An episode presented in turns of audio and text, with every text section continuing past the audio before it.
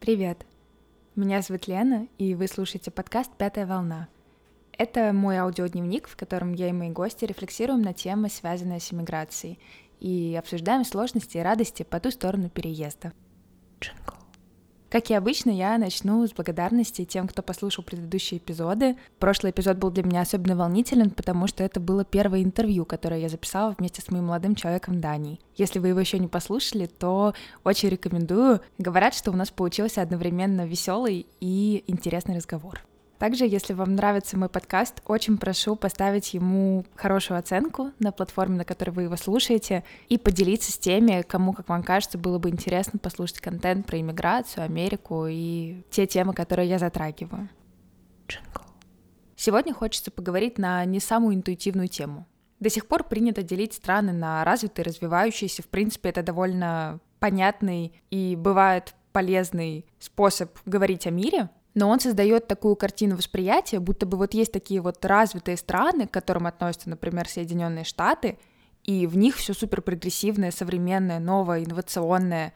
И есть развивающиеся страны, где все супер отсталое, и, и развивающимся странам еще работать и работать, чтобы стать развитыми.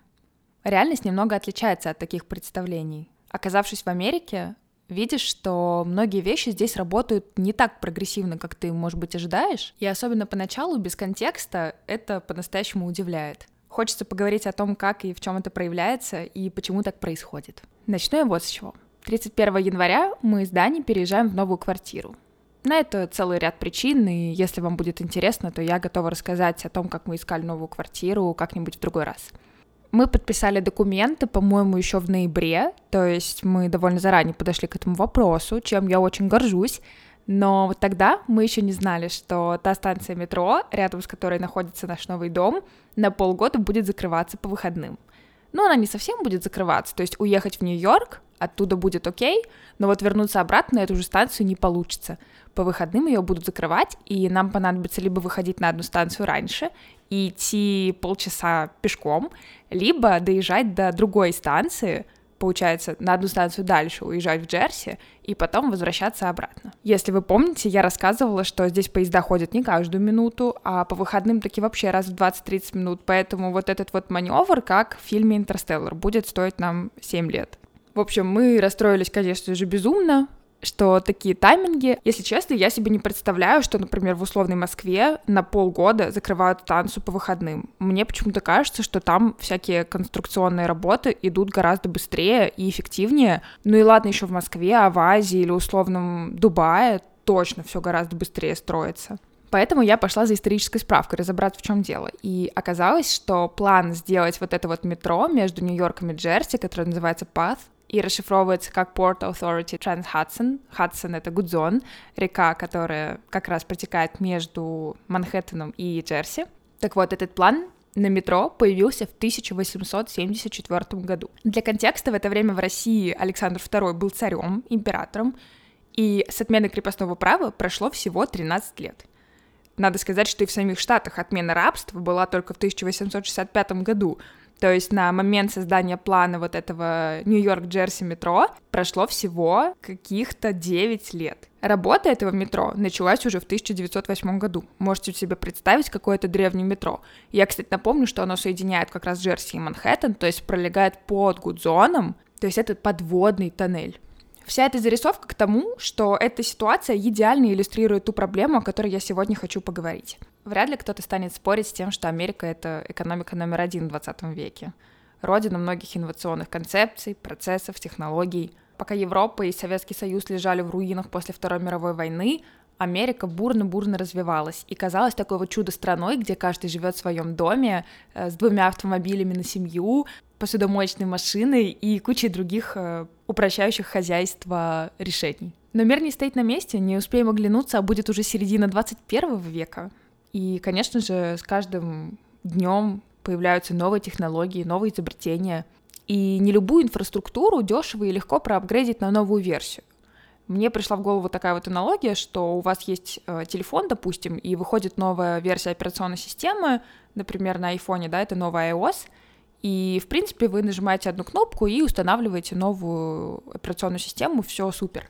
Но иногда приходится покупать новый телефон, потому что ваш старый телефон уже не тянет и просто не обновляется на новую версию операционной системы. А то, что в США сейчас происходит, это когда у вас все процессы налажены на факсе, например, на пейджерах, и в какой-то момент просто уже настолько эти факсы и пейджеры становятся устарелыми и не тянущими новые функциональности и новые потребности мира и людей, что приходится переходить на смартфон.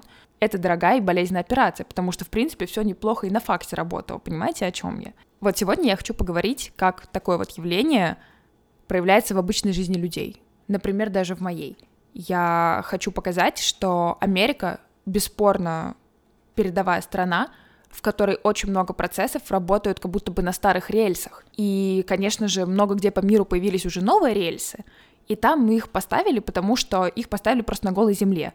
А в Америке со старых на новые не апгрейдят, потому что пока что старые работают неплохо. Но неплохо не идеально.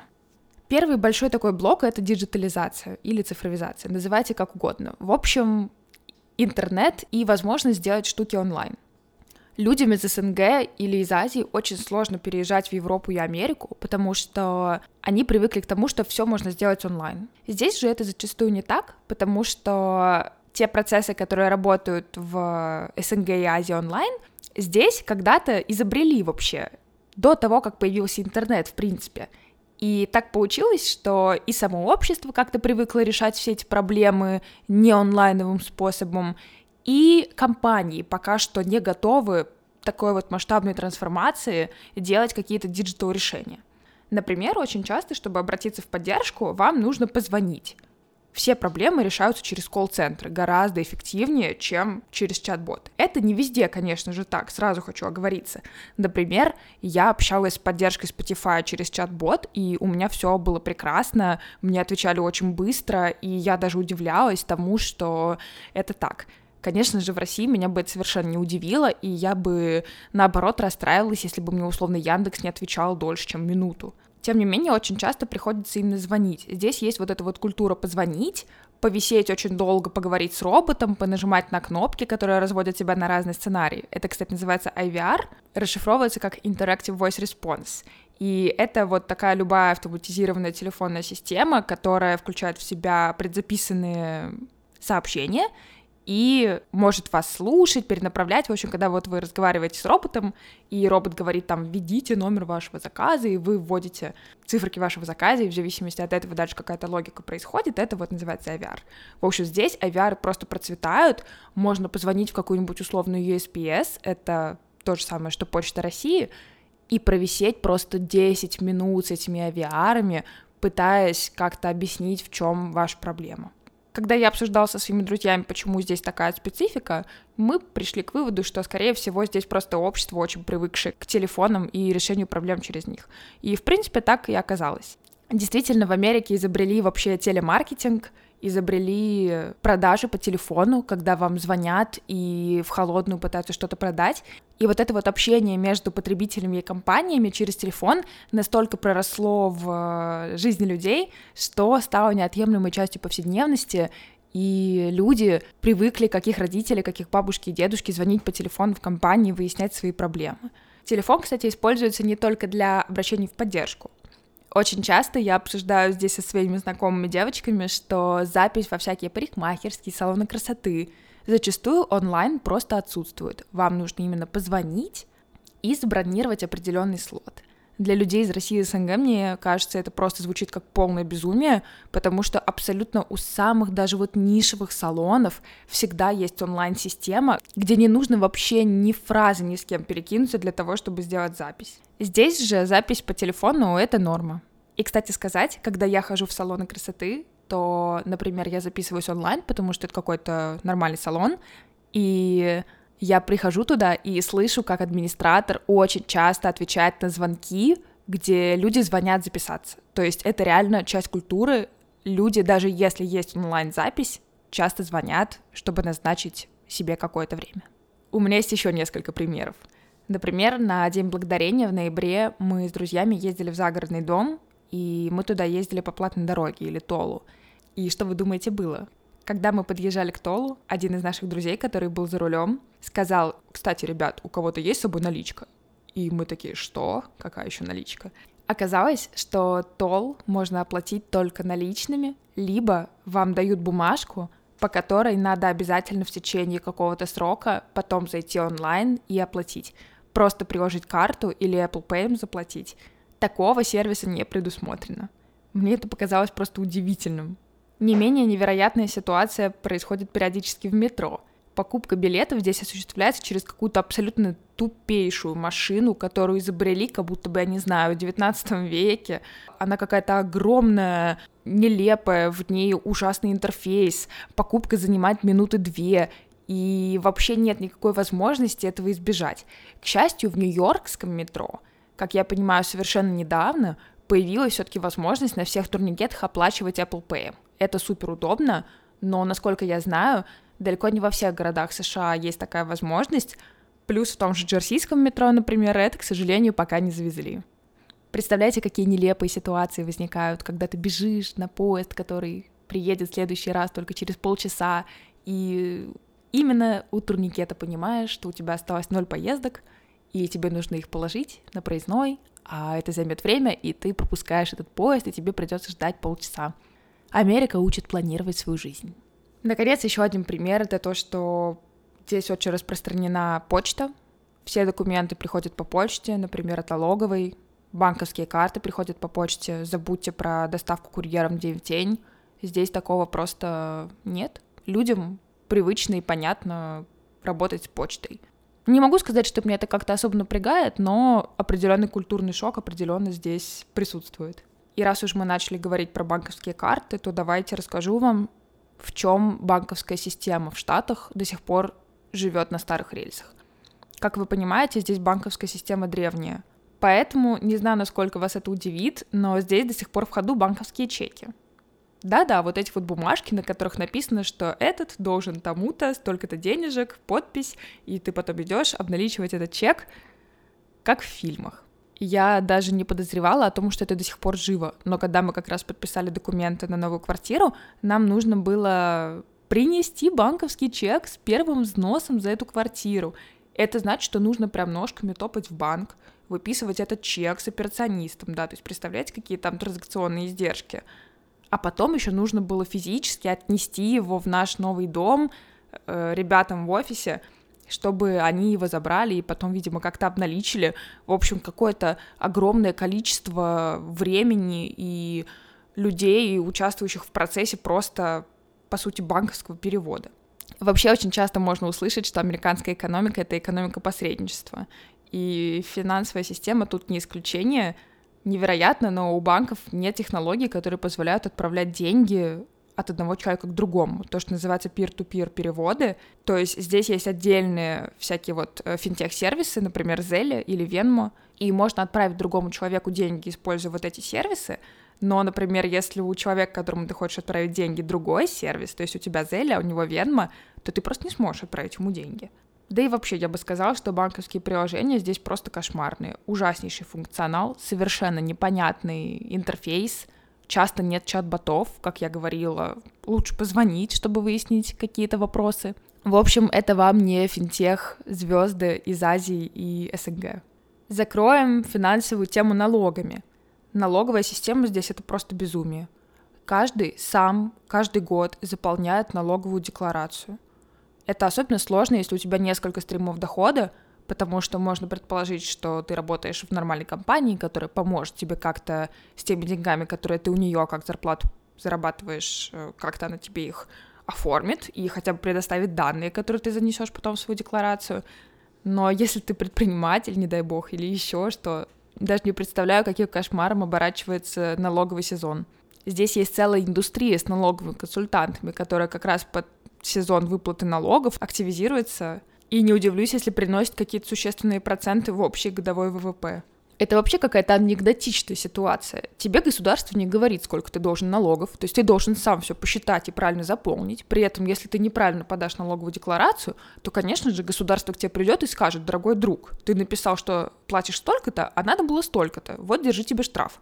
Почему государство не может сразу сказать, сколько ты должен, я, честно, не понимаю. Какая-то проверка на преданность стране. Думаю, не стоит и говорить, что все общение с налоговой идет тоже по почте. Да-да, не электронный, а вот этой вот бумажный. Следующая сфера, в которой все в Америке работает на каких-то старых рельсах, это здравоохранение. Если вот так вспоминать фильмы и книжки про 19 век, то можно себе представить, что вот у каждой семьи есть свой семейный доктор, и у него есть вся история вашего заболевания, такой вот максимально индивидуальный подход, то это то, что существует сегодня в современной Америке. Я была в полном шоке, когда поняла, что здесь просто не принято вообще делать какие-то поликлиники, где сразу есть все врачи, все лаборатории, и ты можешь, например, пойти к терапевту, который тебе тут же выдаст направление, я не знаю, на УЗИ, и ты пойдешь сразу же в этой поликлинике на соседний этаж и сделаешь УЗИ, потом вернешься. Это просто невозможно тут себе представить, потому что здесь распространена тема с individual practitioners. Это врачи, у которых есть как бы вот своя практика, и они снимают в каком-то просто рандомном здании себе офис, даже не знаю, как это правильно сказать, ну да, офис получается, и там есть у них какая-то вот администрация, и этот врач принимает пациентов, и эти пациенты всегда ходят именно к этому врачу. При этом, если тебе нужно, например, сдать анализы, то вот этот врач тебе выписывает, э, конечно же, направление на эти анализы, но ты идешь в любую лабораторию, никак не связанную с этим врачом, эти анализы сдаешь.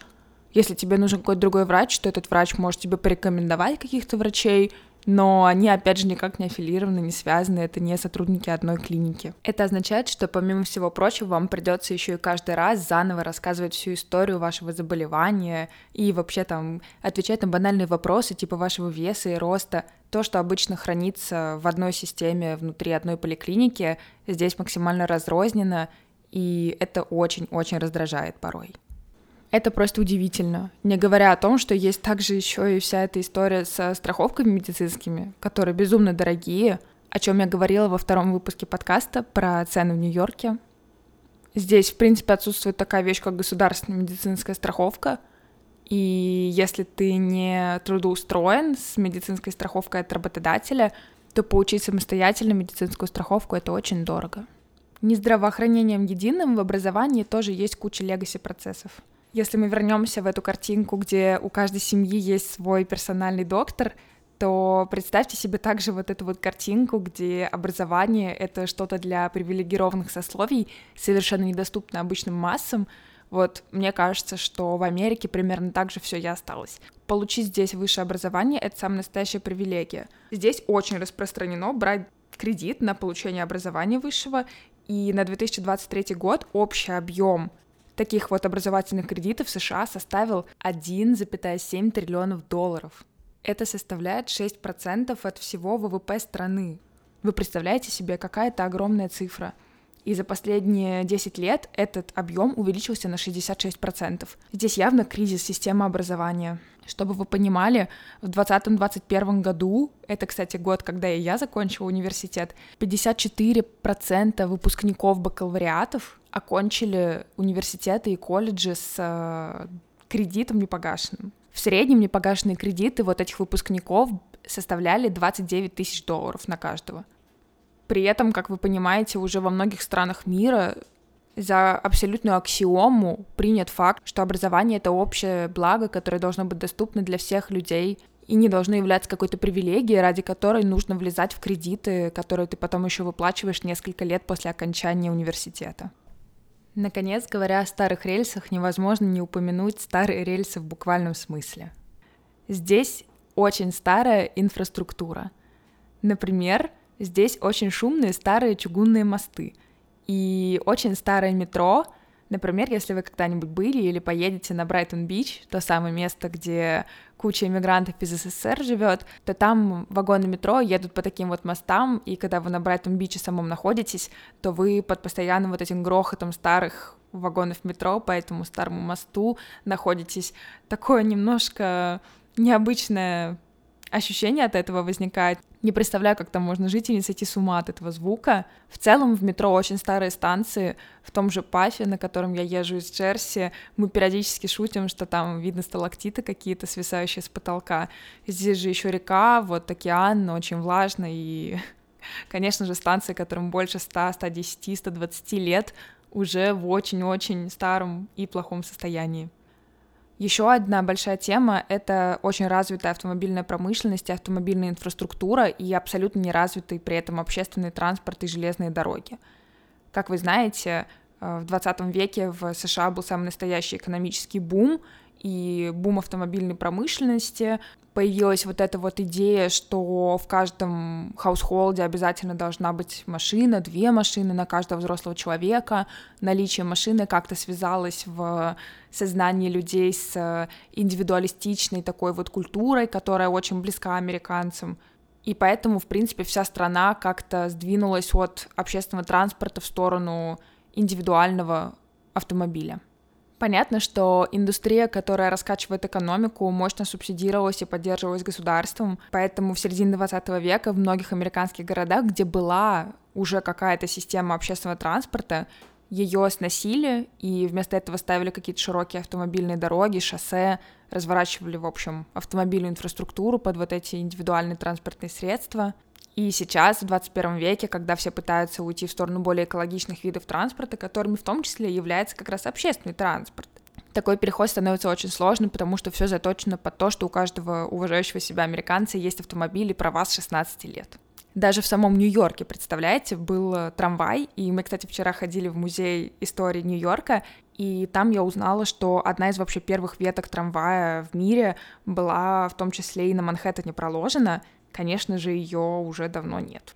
Еще один интересный кейс — это город Детройт, потому что это была вообще такая вот столица автомобильной промышленности Америки, можно сказать, мира, и там все были настолько воодушевлены автомобилями, что они даже переносили э, штаб-квартиры автомобильных компаний из города за город, потому что, ну, у всех есть автомобили, какая разница, зачем вообще жить в городе, все могут удобно добираться куда угодно, и из-за этого случилось какое-то полное обнищание и деградация города, город, по сути, умер, потому что в нем остались только бедные люди, которые не могли себе позволить автомобиль, выросла преступность, и, в общем, сейчас Детройт — это, конечно, печальное зрелище. Последний интересный пример, о котором мне хочется поговорить, это интернет. Представляете себе, 30% интернета в США все еще проходит по медным проводам. Это такие вот телефонные провода. Кто хоть немножко разбирается в этой индустрии, знает, что это очень старая технология. Это удивительно, потому что интернет вообще изобретен в Штатах. Здесь это были такие военно-научные разработки. И вот, тем не менее, оптического интернета, который вот по оптоволокну идет, всего 20% в Америке. Например, в Корее, для сравнения, в Южной, естественно, 88% вообще в Корее один из самых лучших интернетов. Понятно, что это как раз связано с тем, что в стране, где условно нет интернета, и его только разворачивают, там сразу же используются какие-то новейшие технологии, а в Америке из-за того, что это появилось гораздо раньше все, там до сих пор все действует на старых технологиях. Джингл. Так что, как видите, куча проблем в Америке, куча каких-то старых, древних вообще процессов и решений, которые очень дорого и сложно перевести на новые, поэтому пока едем как можем. Но это не значит, что в Америке нет хороших вещей, потому что вообще-то Америка — это достаточно прогрессивная страна, и о том, где Америка впереди многих других стран, ждите обязательно отдельный выпуск. А на этом я с вами прощаюсь. Большое спасибо, что послушали. Как всегда, жду от вас обратной связи, комментариев, вопросов. Буду очень рада любому слову от вас. Большое спасибо, мои дорогие слушатели. Пока-пока.